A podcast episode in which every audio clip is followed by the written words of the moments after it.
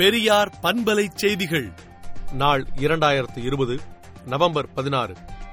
ராஜீவ்காந்தி கொலை வழக்கில் கைது செய்யப்பட்டு இருபத்தி ஒன்பது ஆண்டுகள் சிறையில் இருக்கும் பேரறிவாளன் உள்ளிட்ட ஏழு பேரை விடுவிக்க அனுமதிக்குமாறு ஆளுநருக்கு அதிமுக அரசு அழுத்தம் தர வேண்டும் என்று திராவிடர் கழக தலைவர் ஆசிரியர் கி. வீரமணி வலியுறுத்தியுள்ளார். உச்சநீதிமன்றம் கூறியும் தமிழக அரசு தீர்மானம் நிறைவேற்றியும் கூட ஆளுநர் கையெழுத்திட தாமதிப்பது ஏன் என்றும் அவர் கேள்வி எழுப்பியுள்ளார். அண்ணா பல்கலைக்கழக துணைவேந்தர் சூரப்பா மீது ஊழல்கள் குறித்த ஆவணங்களை விசாரணை ஆணையத்திடம் ஒப்படைக்க வேண்டும் என்று திமுக தலைவர் மு க ஸ்டாலின் வேண்டுகோள் விடுத்துள்ளார். அப்போதுதான் விசாரணை ஆணையம் அமைத்ததில் அர்த்தம் இருக்கும் என்றும் மு க ஸ்டாலின் அதிமுக அரசுக்கு சுட்டிக்காட்டியுள்ளார். இரண்டாயிரத்தி இருபத்தி ஒன்று தமிழக சட்டப்பேரவைத் தேர்தலுக்கான ஆறு கோடியே பத்து லட்சம் வாக்காளர்களை கொண்ட வரைவு வாக்காளர் பட்டியல் இன்று வெளியிடப்பட்டது. வாக்காளர் சேர்ப்பு நீக்கம் குறித்த மனுக்களை வாக்காளர்கள் டிசம்பர் பதினைந்தாம் தேதி வரை வழங்கலாம் என்றும் தேர்தல் ஆணையம் தெரிவித்துள்ளது.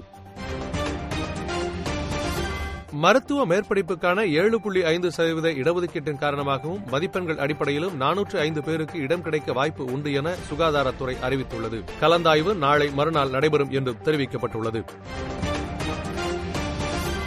வேல் யாத்திரை அனுமதி தொடர்பாக பாஜக தொடர்ந்த வழக்கில் மதத்தின் அடிப்படையில் மக்களை பிளவுபடுத்த அனுமதிக்க முடியாது என்று தமிழக அரசு உச்சநீதிமன்றத்தில் தெரிவித்துள்ளது. பீகாரில் நிதிஷ்குமார் தலைமையிலான அமைச்சரவை இன்று பதவியேற்றது.